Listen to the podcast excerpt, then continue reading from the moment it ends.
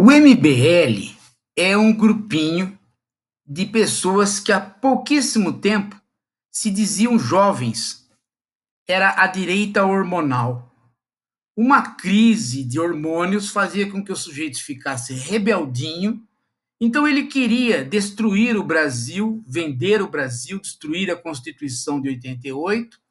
E com isso, esse grupinho pegava dinheiro de empresários, participou do impeachment contra Dilma e acabou levando para o sofá, obviamente, o Pondé, feito uma leitoa.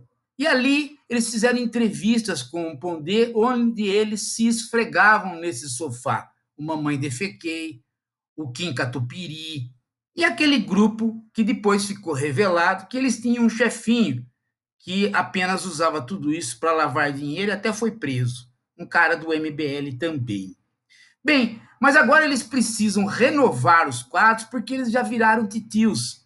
Titios corruptos, titios vagabundos, titios sem vergonhas, titios burraldos. Eles vão agora dar cursos de política para renovar os seus quadros. Sim, e você que quer ser fascista, porém se dizer liberal, pode se inscrever neste curso.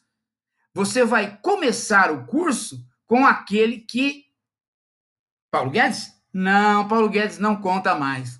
É um outro privatizador. É o cara que vendeu o Brasil, entregou o Brasil, acabou com as estatais, destruiu nossa economia, chamado Fernando Henrique Cardoso. Fernando Henrique Cardoso vai dar uma aula magna para esta porcaria que o MBL vai fazer. Então, é interessante vê-los todos juntos, não é? Não é interessante ver o homem que mais privatizou o Brasil, entregou todo o nosso patrimônio, né? o homem que fez com que o custo de vida fosse lá para os píncaros por conta disso. Ele agora, já velhinho, em vez de se dar o respeito, vai se misturar com Arthur Duval. O cara é uma mãe defequei, é um sujeito que agride padre. Aí o Fernando Henrique vai lá, você já imaginou um ex-presidente? Que decadência! Que decadência!